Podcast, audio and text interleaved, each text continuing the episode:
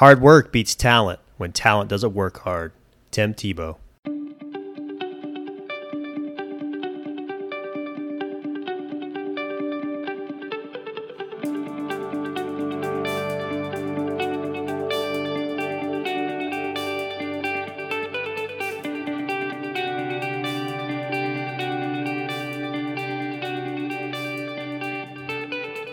Hey, friends, welcome to another episode of Intentional Living and Leadership. I'm Cal Walters, and I'm coming to you from my new home in Southern Pines, North Carolina. Many of you know that I'm an Army officer and we move every few years, but I love that I can bring you new content from wherever I am in the world. Thank you so much for tuning in today. If you're new, we release a new episode every other Tuesday on strategies for living an intentional life, inspiring others through effective leadership and making the world a better place. Today, I'm excited to bring you an interview with three time CEO Spencer Kupferman. Spencer currently serves as the CEO of Milwaukee based PKWARE, an award winning data security software solutions company.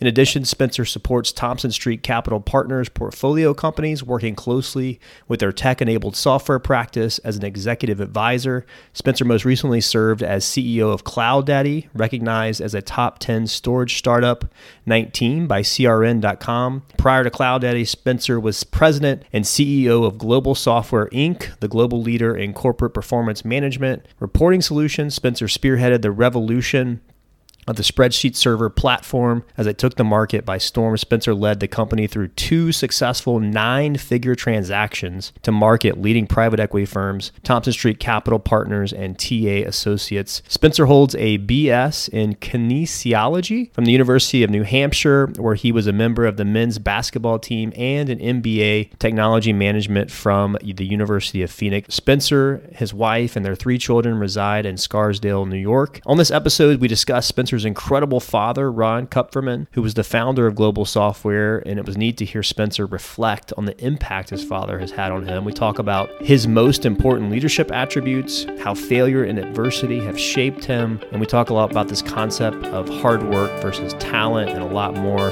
You can find show notes to this episode at calwalters.me, just myname.me. Without any further ado, please enjoy this interview and these insights from Spencer Kupferman.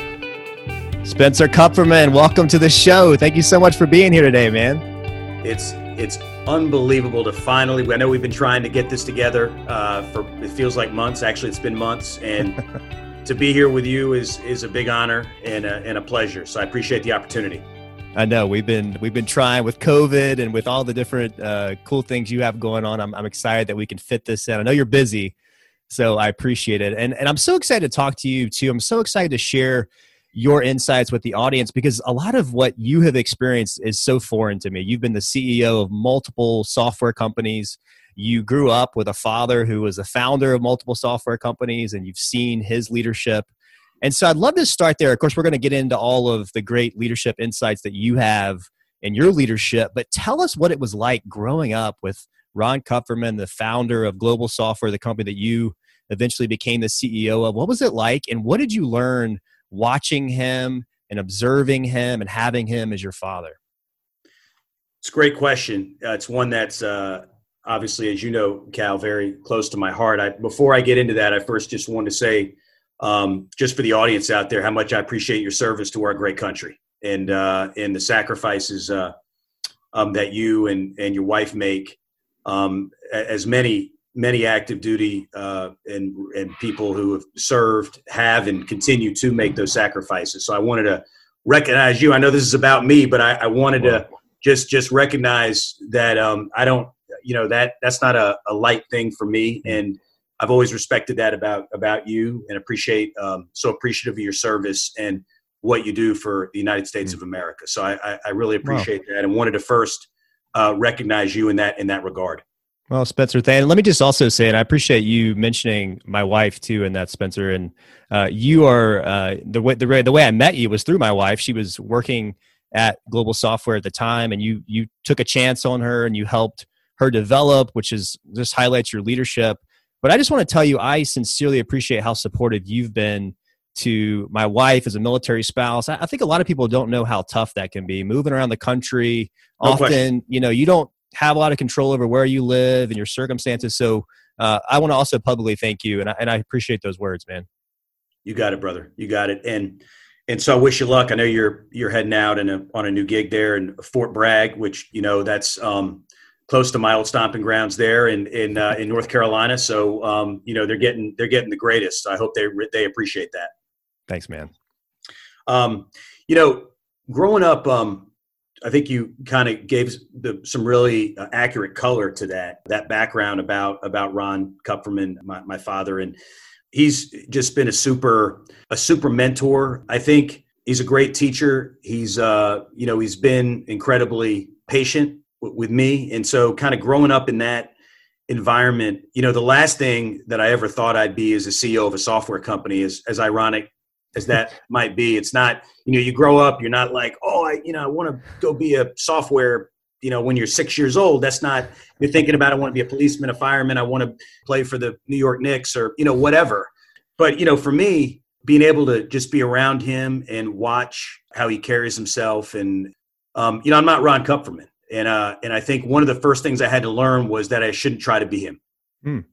And um, I think when I first got into business with him, and I can tell you the story about how I kind of figured out that was what I was going to end up doing. But, you know, I probably started to blossom more when I realized I really need to create my own identity. And if that meant that I might do things a little differently than Ron, if that meant that I might have different leadership tendencies or styles than Ron, um, then so be it. I, I got to be comfortable being Spencer Kupferman. And, um, that was the way I was going to spread my wings and be able to grow um, into the leader and, and, and executive that I wanted to be. When was that for you that you had that? Do you remember a specific moment where you had that mental shift? Like, okay, I'm going to be me. I'm going to try to be the best Spencer I can be. I maybe not necessarily can be the best Ron. I can learn from Ron, and I'm sure you learned a lot from Ron. But was there a specific moment that that happened, or was that more of a process for you? I'm curious. Yeah, wasn't it wasn't a moment? It was a process. Okay. Uh, for me, I know some people have certain moments in their life yeah. where you know there's a like a pivot. You know yeah. where where that where that light bulb goes off or whatever. For me, it just evolved, and it evolved. The way it evolved is because I got to know my father better. When you work with someone you're creating a bit of a different dynamic. And people who've been in family businesses or worked with their fathers, their mothers, their brothers, mm-hmm. their sisters, cousins, whatever, you know, getting to know my father as the executive. Yeah, that's uh, that's interesting. Is a different dynamic than getting to know my father as Ron as dad. Yeah. And and so I love both those guys and they're both fantastic guys, but they're different. Mm. And so as I got to know him a little more as my boss, as my mentor, I always looked up and idolized my father, whether, you know, and, and both my parents. I don't want to leave my mother. My mother's, she's a great leader in her own right. And I've got certain, obviously, certain qualities from her that I bring to work every day. Be remiss if I didn't, I didn't mention her impact on all this. In my house, the joke was that, you know, if the CEO was the title, then my mother was the chief and my father was the executive officer. that was kind of our joke in the Kupferman family, and it was true. You know, I couldn't have asked for, like I said, I couldn't have asked for a better mentor uh, to just observe and watch my father. And I think as I started to uh, to work w- uh, with him. You know, when I first joined in officially in 1996, after I graduated undergrad, you know, I was three or four hierarchy positions away from Ron. Yeah. I didn't work for my father, and, and I was making, you know, thirty thousand dollars a year, and and I thought I was the richest guy in the world. You know, getting that paycheck, and I just, and then I, I saw how much Uncle Sam took, and then I, that was kind of a buzzkill. But, um, but you know, it was it was really thrilling for me to be able to say that I worked at Global Software, a company that obviously I've been familiar with throughout my whole childhood, and and uh, remember my father taking me in the office when I was a, a young boy and small enough to hide, playing hide and go seek with my my brother or sister behind the mainframes downstairs in the in the basement, and and and kind of growing up in that environment. Software was the family business. I mean, that's what we did and so, uh, and then, you know, growing up and as a teen, uh, getting summer jobs there, cutting the lawn at the office, working in the mailroom, packing tapes of software and doing all that stuff. And, and, uh, I just loved it. It was, it was great. It was a great experience. But then coming out of college and having to really kind of take a, a serious job there. And that all happened going into my senior year I, I, was five years in college. I tra- I played basketball at the University of, of New Hampshire, and I, I, I transferred from a Division three school, New England College, where I played and kind of upgraded part of, of my college experience and was able to play, you know, Division One basketball at University of New Hampshire. And and so that kind of took a five year to sit out a year and all these these NCAA rules that I had to respect there. And so playing and doing that and coming into my senior year, I remember I do remember this moment, which was a phone call uh, where I was in New Ham- I was in New Hampshire. I called called my father and, and said, "Hey, you know, I'm getting ready to get into my final two semesters, and and I'm starting to think about that I actually have to get a job after uh, after college. And this is going to end. Oh man, right? This is this is all going to end, and you know all the you know after parties of the games, and the you know it's over. The party is officially over. The NBA right? Wasn't no, calling. Yeah, the I'm not getting. You know, I'm, I'm not lining up for the June draft there, and that's not going to happen. So. uh so I actually have to go and uh, and and and do something for a living, productive uh, with my life. And so calling my father and saying, um, "Hey, I don't, you know, I don't really know what I want to do after this," and I just kind of calling you to see if maybe you had some ideas. And at that time, my brother was was in the diamond business in New York City, and that was potentially an option to go and learn that craft, uh, maybe. And and then um, my father said to me, "Well, I'll tell you what." You um you come work for me if you want. Uh, I'll give you an opportunity and you try it out for six months. And if you like it, great. And you keep going. And if you don't, you can always go do something else. But I can make a spot for you and on one condition. And I said, all right, well, what's, what's the condition? He said, well, you know, you've been in school now for four years. You got one more year. You haven't taken one computer class. You haven't taken hardly any business classes. I need you to start, you know, maybe applying yourself in those areas a little bit so you'll have at least some, you know, idea um, and some basis of education there to kind of join the business there. And I said, okay, no problem. I'll, I'll go do it. So I called my counselor. I got into computer science 101, got into, you know, statistics and, and all sorts of different type of uh, business courses. I was a, my, my major was in kinesiology. Hmm if you could spell that very quickly for me. no, I, um, I'm not even going to try. That's a tough one. That's a tough one. So still, still tough for me. And it's written on my diploma. I still can't sell, uh, spell it, but, but, um, but so I had this, had this, this bachelor of science there and, and really needed to focus on some electives in business and computers. And, and so I did that and, and, uh, got a little education, wasn't like a standout student there at all. And then was able to start my career that, that following May and he gave me an opportunity and the kind of the rest was was history. And that was '96 that you started. That was that was '96 when I officially started Global, okay. and you know, and my father, you know, just getting back to your original question on what was it like. Um, you know, one of the other thing there was, you know, one of the other things that's important to note is my my father's been wildly successful, and it, you know, if I have a minuscule the amount of success that that, that he's had, I, that's great. I think what's more important than that is I just if I could just be a little bit of the of the father that he's been. Mm yeah. to my children, then to me, that would complete a successful cycle in life. That's Tell us about that. What what did he What what stands out to you about him being a father and what what are some qualities that really stand out to you about also him as a leader? He's just was just always supportive. Hmm. At the end of the day, um, you know, if I wanted to if I was going to go take 3 hours my afternoon and just dribble a basketball around the front yard, he'd make sure I had a ball that was pumped up and ready to go. Um, hmm. and come outside and rebound for me or I was into baseball. He'd take me to the park. He went to Kmart, bought a bucket of balls and a bat. He said, let's go, let's go do it. And I just sit out there in 90 degrees and hit balls and he's pitching them to me and I'm smashing them back at him. And, you know, there's no, there's no L screen and he's like, you know, he's, you know, he's kind of ducking and, I love it. You know, just that quality time. Yeah. Just quality time and just, but just yeah. a supportive, just a supportive mm. person uh, for anything I wanted to be. And whatever that aspiration might have been, if I didn't end up in this business, he would have been just as supportive, just as loving and caring and compassionate. And no, no I mean, nobody's perfect. Ron Kupferman's not perfect. I'm certainly not. Yeah. But when I look back and see how he was supportive, that was a reflection on his leadership abilities because being supportive is really about listening. Sometimes as a father, as a parent, we can get caught up in, hey, you need to be doing this. Yeah. Hey, you got to you got to do this because that's what I did. Right um, or that's the way that I was. So you now, now you have to do that. My, my father was never like that at all. he never put any pressure on me to be in this business, to be the next Ron Kupferman. It was all about who is Spencer Kupferman? Wow. That's the question he he would always have. What do you want to do when you grow up? Who are you? What's your identity? What do you want to be? And so that was a total reflection of his leadership um, in the office. Uh, that's and, powerful too. Sorry to yep. cut you off, but that's so powerful yep. too, especially with him having so much success. A lot of times, I do. It seems like when people have success, it's easy for them to get caught up, and you need to be just like me. Like there's one path to success, but that's so powerful that he allowed you to explore and go yep. play basketball and do these things that that's you right. genuinely wanted to do, and then eventually you decided on your own to become.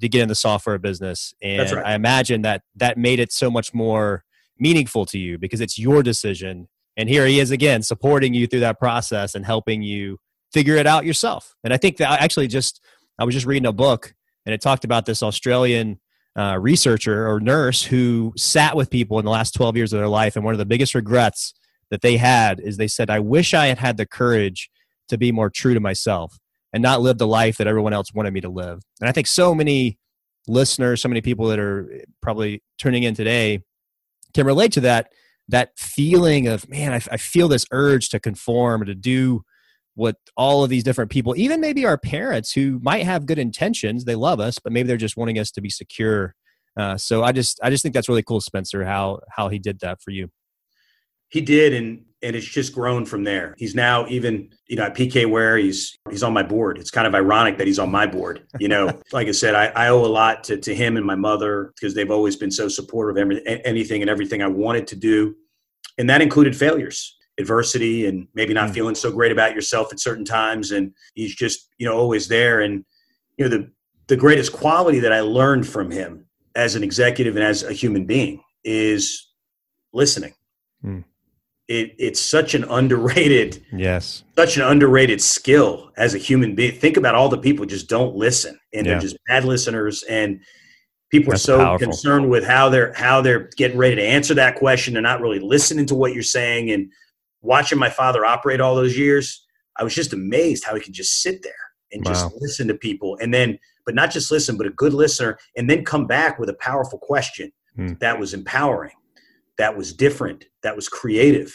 That was so powerful for me to watch that. And I learned, just learned so much from his ability to listen to his people. And to me, that's the biggest reason he's such a, he was, he, he had been such a success over all these years is he just, you know, he's a good listener and, you know, he's not a know-it-all, you know, he, he stays in his lane, he plays to his strengths. And ironically, that's what I've become. And, and so I don't pretend to be something I'm not. I don't pretend to know things that I don't know. You know, what you see is kind of what you get. And, and uh, leadership's about empowerment, it's about listening. And those two things are really anchored in, in my father's philosophy. I've fortunately picked up those and applied those to what I do every day as a, as a CEO, as a hopefully as a father, husband, you know, try to try to empower, try to empower my children to pick their paths, whatever that is. They don't have to be the CEO of a of a software company. They don't have to do that if they want to go and run the Bronx Zoo or they want to go be a professional tennis player or a, you know or work for the part, Department of Sanitation, whatever that is, whatever they're passionate about and love, that's that's what we need to support. Man, that's such great advice. Uh, as I'm just sitting here listening to you talk about that, I I just am taking notes because that's I just think that's so important. And, and for a lot of leaders, it, it probably is they they maybe internally see that and say, man, that's that's important but as the day-to-day busyness and the stress and the numbers and all that stuff i i have just found sometimes it's easier to say and harder to do. But i love hearing that from you as someone who has been the ceo of multiple companies and and i getting that from ron that you can do that and still have the level of success that you and he have had uh, that you can do it. You can you can be a good listener you can be curious, you can be humble, you can be yourself. You don't have to be someone you're not. You can admit when you don't know stuff, and then you can still have these highly successful companies and be a successful leader. Um, yes, and and uh, and and yes, to your point about easier said than done. I don't. I'm not professing to say I'm, I'm i execute on all those fronts perfectly because yeah. I don't. I try to be a little better you know, every day. But those are always top of mind. And you know his key. humbleness. You, know, you mentioned the word humble. I, I left that out. It's probably again one of his greater qualities. You know, you'd never know that my father had the types of successes he's had in his life. He's always treated everybody the same. If it's the baggage handler at the airport, if it's you know, if it was the president of the United States or a big shot politician or a big shot business man or woman, he'd always treat them the same. And I, I, I saw that, I picked I up on that. that. and and uh, that's a really important point. Is no matter what type of success you're blessed with, it's important to not take yourself so so seriously. Yeah. How, how do you think he's been able to maintain that as he's experienced different levels of financial success and power and prestige. Have you seen him do anything, or, or just are there any things that you think keep him grounded or keep you grounded? You know, for him, I, I think um, I, I, think it's in his DNA. I, I don't. It, it's hard to put my finger on one thing. He's because because he's never been different. So yeah, you know, when my father didn't have necessarily, uh, I wouldn't say he was ever poor, but certainly was not affluent. And so seeing him in that regard because I've kind of lived that. I've lived it. Middle class, upper middle class family. You know, for most of my childhood, just kind of a middle class family, and then um, you know, getting into the upper middle class, and then and watching my father's success, yeah, and seeing that he never changed. It didn't matter. Didn't matter how much, how many pennies he could rub in his pocket together. It just didn't matter. He you know, still get the same Hanes t-shirts and the still go to Kmart and you know he never was like affected by that stuff it, because when you're grounded in your family and your and your faith which my father is what else is there you know that's what that's your guiding principle in life you can't let material things or successes financial or otherwise get in the middle and stunt that that's not healthy mentally it's certainly not healthy for the family dynamic which i know for my father is most important um, for him his children uh, his wife it's that's kind of means the world to him. And and so it's nice to have, and no one would ever knock that and apologize for that. But just being a humble guy, you know, he's was a United States Marine. He served his country. I think that shaped him a little bit in that humble way and and grounded him. You know, maybe in the middle of he didn't didn't appreciate it when he's in the middle of it at Parris yeah. Island, uh, and he's got some great stories there, and maybe you'll hear about those one day. But you know, just have a lot of respect for kind of things that his adversity and what he went through and growing up in that time during the Vietnam era and having been rejected himself from jobs. he went into IBM and they didn't, you know, they didn't want him. And so he ended up taking a different route. So I think a common theme with a lot of great leaders, as you know, is there's adversity. It's not like all yeah. peaches and cream and yeah. People tell you no sometimes, and how do you respond to that? Did he? Did his parents immigrate here? What generation immigrated here to the United States? His father. His father. Not, okay. not his mother. I want to say his mother was born here. His father's okay. from Vienna, Austria. Vienna. Okay.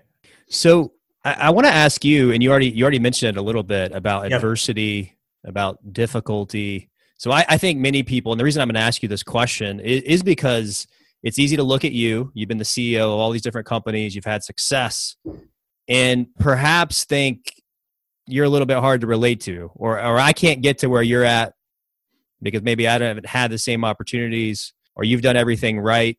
So I'd like for you to, if you if you're willing, and I'm not asking this question to embarrass you or anything, but if you could just, how has adversity and how has mistakes and failures, how has that shaped you? How has that impacted the way you lead and how helped you really, I guess, get to where you are today? Well, you know, failures uh, it can be a really powerful tool to use as a, a launching pad for your success. Uh, throw adversity in there. I mean, geez, I, I could go on and on with all the all the since I was a child, all the the failures and the adversity. What what is failure? Failure is you kind of trying to come to grips with the reality that maybe you're not as good as you think you are. Um, I had a lot of that. I had a lot of, as we say in the South, a lot of humble pie, and I ate a lot of it. And what I always tell the people I work with in the software business is you're probably not as bad as your last loss, and you're probably not as good as your last win. You're probably somewhere in the middle. Yeah. I think when you look at failure, people telling you no, you're not good enough. You know, I always had a chip on my shoulder from a very young age. I was always trying to create, I don't know if it's enemies, probably not. That's maybe a little strong of a term, but trying to create angles where that would motivate inspire me and whether it was physically in, in sports and with my sports prowess in basketball. Like I'm hearing things like, did he actually say that? Kind of get my blood boiling and creating that chip on my shoulder. Or whether it was in business with, with competition.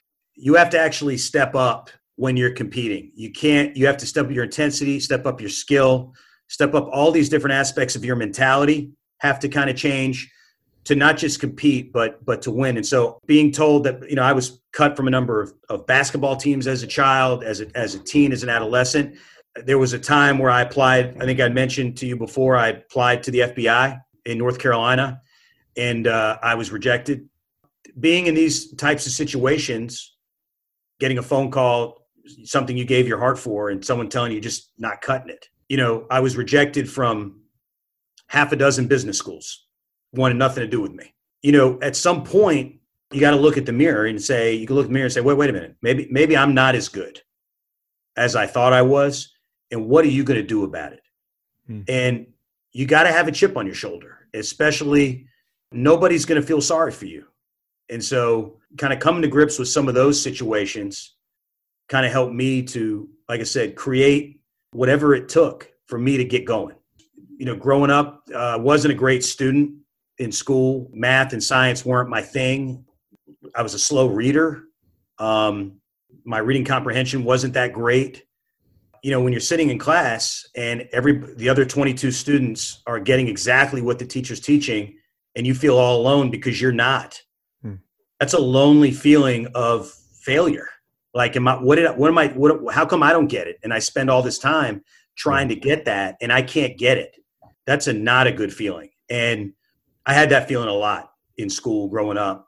You know, by the time I got to college, I was able to, under the Americans with Disabilities Act, get um, extra time on testing at at university and was able to do what I needed to do. But, but you know, trying to face those things down when you're just growing up, and like I said, all your friends are acing everything and they're celebrating their successes at school, and you're kind of sitting there thinking, you know, I don't know what it what is it about me? What you know, why why can't I read that? Why can I do that math problem. So that if it's not addressed and, and you're not you're not being proactive. Of course, my parents are really proactive about it, and, and I was proactive about it, knowing, hey, something, something, I need to, we got to fix something here. And mm. you know, in those days, these types of things were not. They didn't look at it with you know all of the microscopes that are now all over our children now about learning disabilities and dyslexia and all these things. And I'm not, I'm not dyslexic, yeah. but you know, just like I said, struggling in certain things, and and uh, you know, my process time in those areas just wasn't what everybody else's was in those days. And so that that could be discouraging and I fought through it. I had to fight through it and I knew I was trying to get somewhere and and uh, but yeah, there were times where I felt you know lonely and sad and uh, and dejected. But again, no one's going to feel sorry for you. Life goes on and the sun comes up the next day, so you got to figure out ways to learn and how you're going to find your way out of that. And and I did but it was intimidating at times. And so the combination of all those types of failures and adversity it kind of created what I am today and uh, and how I look at life, how I look at every task I try to go after, and I think it's made me a, a much more grounded, better person. But I never lost the chip on my shoulder. Never. We never we never lose that because learning how to compete and like I said, pulling that lesson away from from the basketball and the sports is something I bring that intensity and really addicted to competing and bringing that every day is is something that uh, to me I, I, can't put a price on on that lesson that I learned and that's kind of shaped me today. Wow. Well, thanks for sharing that, Spencer, because I think it is easy to see your success and not see what's under that you know tiny iceberg of success is all the the difficulties the struggles the challenges. Building what i think angela duckworth would call grit which is that combination of passion and perseverance. The other day in Georgia, my daughter's kindergarten class, they were giving out these little rocks and they were each rock had a word on it and they the word was you meant to describe the the child. And I, was telling Georgia I was so proud because the word that she got was perseverance, which Ooh, that's to, a great one. You know, that's to some people, one. right? Because to some people, that you know, I'm sure that there are a lot of other words that she could have got that I would have been proud of, but that really meant a lot to me. Uh, of all the reading I've done, it's you know, talent in a lot of ways is overrated. It's that yep. willingness to persist, that willingness to experience failure, setback, and continue. I, I you think of the Stockdale paradox. It's this idea that you're willing to confront current reality, even though it's ugly. But you also never lose sight of the fact that you will prevail. You know, Jim Collins right. talks about that, and I, I just think that uh, what I hear you saying is grit, and and I've seen that now. You know, my wife who's worked with you, you have led now through software acquisitions, through mergers, through all of these different transitions, through steady state, through hyper growth. Does that still, do, do a lot of those lessons stick with you today as you deal with the daily struggles of being a CEO at a software company? Um, I think they do, and I would I would say based on your on this grit, this definition, you know, you mentioned talent is overrated. You know, I you know I kind of follow Tim Tebow and kind of what he does with his life. One of my favorite quotes that that he has is "Hard work beats talent when talent doesn't work hard." Hmm. I love that one. It really resonates with me because yeah, because you know, as as an athlete, as an executive, I'm a, I'm a grinder. That's who I am. I'm not. I just grind it out, man. That that's kind of what I've always been. I, you know, I was always a feisty guy. Look, you know, I was parachuted into a company into into PKWARE, it, literally in the middle of a recession, um, right, with COVID nineteen, and I love it. It's awesome, and it's an awesome moment for PKWARE. It's much bigger than me, and there's so many great people there who are doing a great job in the middle of this very, very unprecedented, difficult, uh, challenging situation.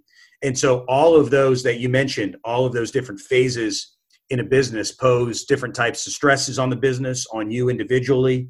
And so I, I like to think in, in this round with leading PKWARE and like I would say about Natalie, I think I'm, I'm a better CEO today than I was at Global because of all those experiences that you mentioned. Yeah. Uh, I'm better equipped to, to lead. It's a day, it's a day to time. It's a customer to time. There's been a lot of great lessons that I've had the opportunity to be in front of and witness. It's been a great journey. I'm, I'm just glad it's not over. Well, I love it, and it, it just it goes back to your mindset. You have a you clearly have a growth mindset. You don't have a fixed mindset.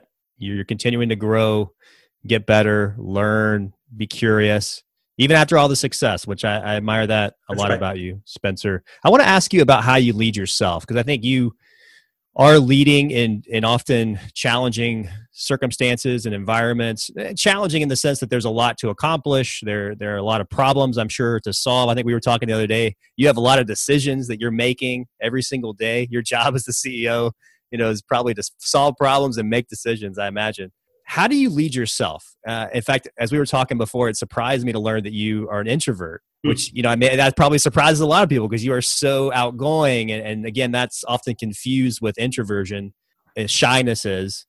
But what are some things that you do to sustain yourself while you're leading a team? You know I, I mean i do a number of things.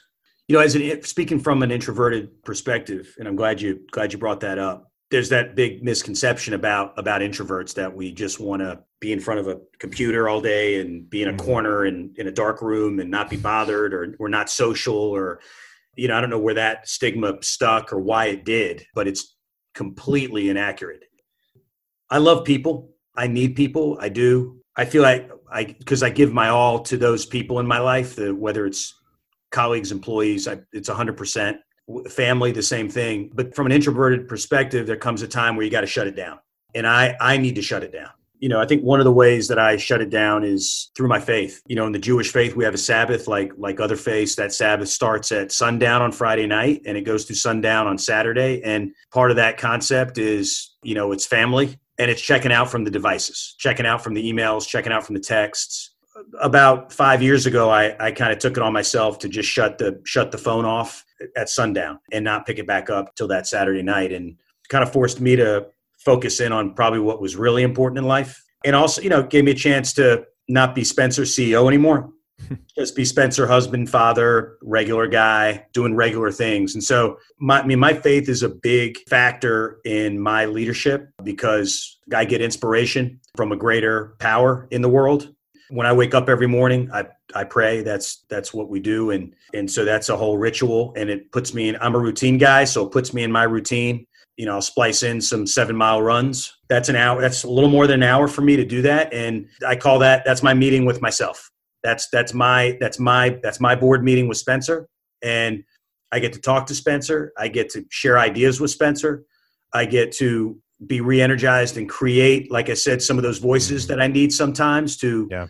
Launch me in a way that is uh, intense that I need some level of intensity to accomplish a certain task or a feat and just kind of pump myself back up and re-energize. And I don't, I'm not running in a big group. I'm not, it's not a social outing. It's just me and, and Spencer and all the iterations of Spencer.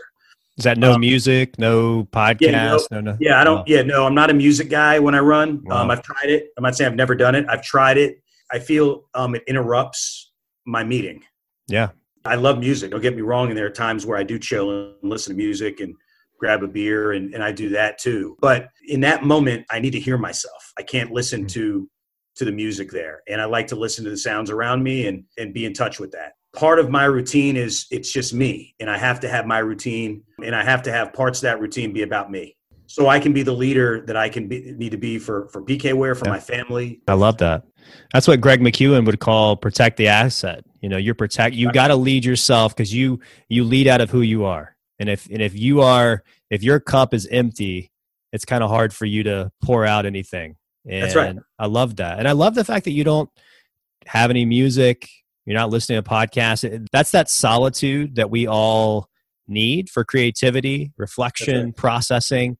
But yeah. it is so rare in our current world because we have this smartphone that we can so easily disrupt those little sips of solitude that used to be inevitable. We used to get those when we were sitting in line at the, you know, the store or whatever. Now it's just it's easy to have solitude deprivation. I love that. Well, Spencer, I know you're busy, and as we're wrapping up here, I want to ask you kind of a lightning round uh, of questions. It's really four main questions. The first one is what are your top maybe two books that you would recommend that have maybe impacted you the most? So, you know, I like to read about about people, mm-hmm. to learn about people and leaders and that kind of thing, but and I don't get to do enough of it. But I would say that the two books that I think I've taken uh, the most from as a, a leader in, in my particular discipline would be Good to Great Jim mm-hmm. Collins. I reference that a lot as a software here. Just some great stuff in there for how to really focus in on taking a really good company and making it a great one. So absolutely shout out to, to that book. And then the first book my father ever told me I had to read, one of his requirements before working for him was Crossing the Chasm. I'm not sure if you're familiar with that one. really No, I've never read that. About, yeah, well what it talks about is the evolution of a market how does it really work when you come up with a new you invent a new product like software for example that's why it was relevant to me yeah early adopters innovators the late late adopters that like i said that whole evolution that happens how does it work why does it work the way it does and how can you try to control certain aspects of that evolution so that's an incredibly insightful book if you're looking to get into the software business for all of our listeners who are tuning in and might be thinking about a career in software or technology. Crossing the Chasm, Geoffrey Moore, it's been out there for decades. It's an awesome book. Thank my father every day for making that a, a, prerequisite to my joining the business and, and getting involved in it. And, you know, for pleasure, I'm I'm really into the Daniel Silva novels. I got to be honest. Yeah. Uh, I, you I like familiar that. with the Dan, you familiar No, but I, I appreciate you mentioning that because it's not just about reading for work. There's yes. benefits to reading fiction, nonfiction, everything. Exactly. So I try to again. That's probably another. You could chalk that up to another escape of mine. But yeah, Daniel Silva. I've been following those for the last you know decade or so. So uh, that's so awesome. those are those are kind of the books there. What's your top marriage advice?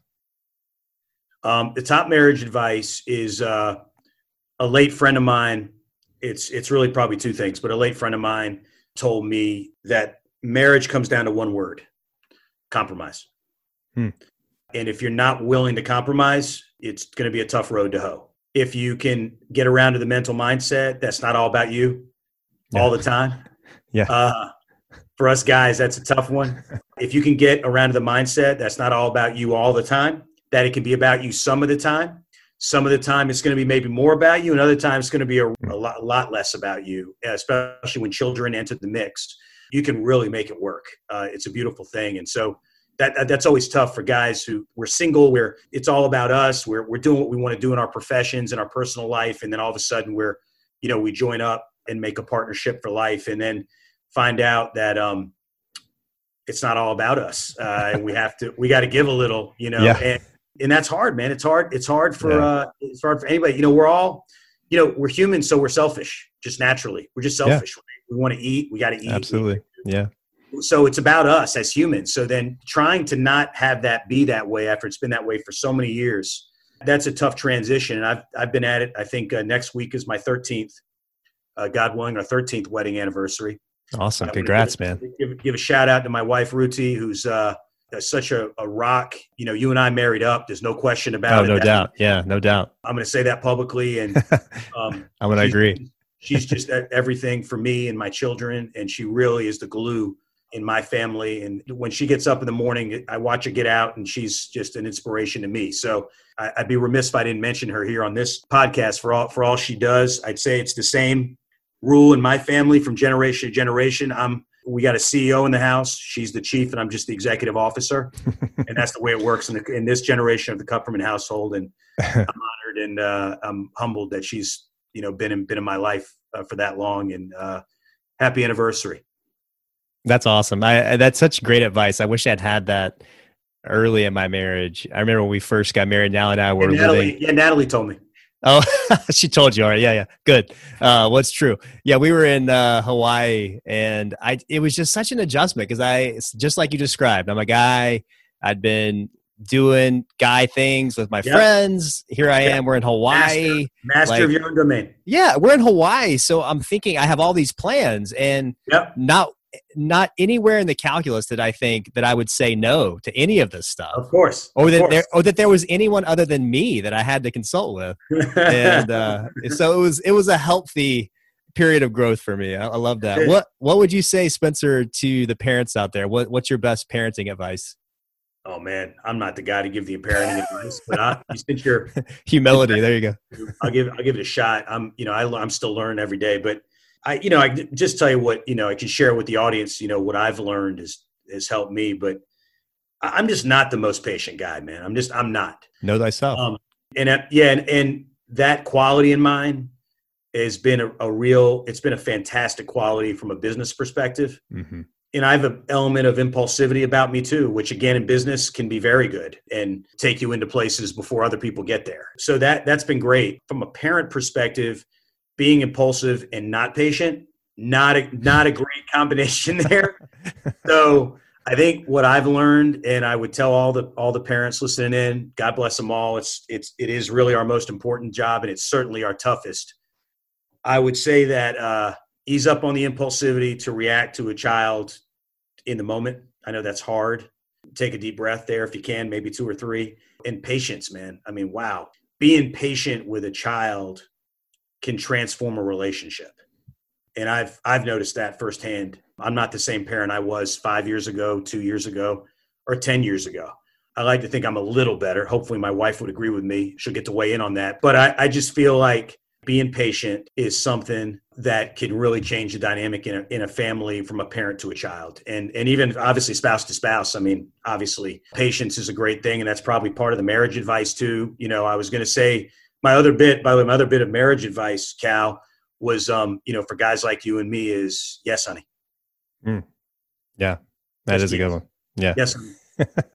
You're right. You're right. Yes. Honey. Yes. Do you want to be right or do you want to be happy? Yeah. You want to be happy. I mean, you can stubborn guys like me, you know, we we used to want to always be right all the time and that Yeah. No, I just I'm not getting paid enough in that situation to continue with that approach.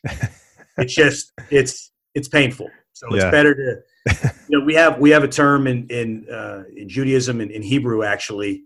It's called shalom bait. Shalom means peace. We all know what shalom means. Uh-huh. And bait means house in Hebrew. Peace in the house. Mm, it's important. a very important concept uh, in our faith, and quite frankly, in everybody's. And mm-hmm. and uh, that uh, you know, how do you make how do you make shalom bait?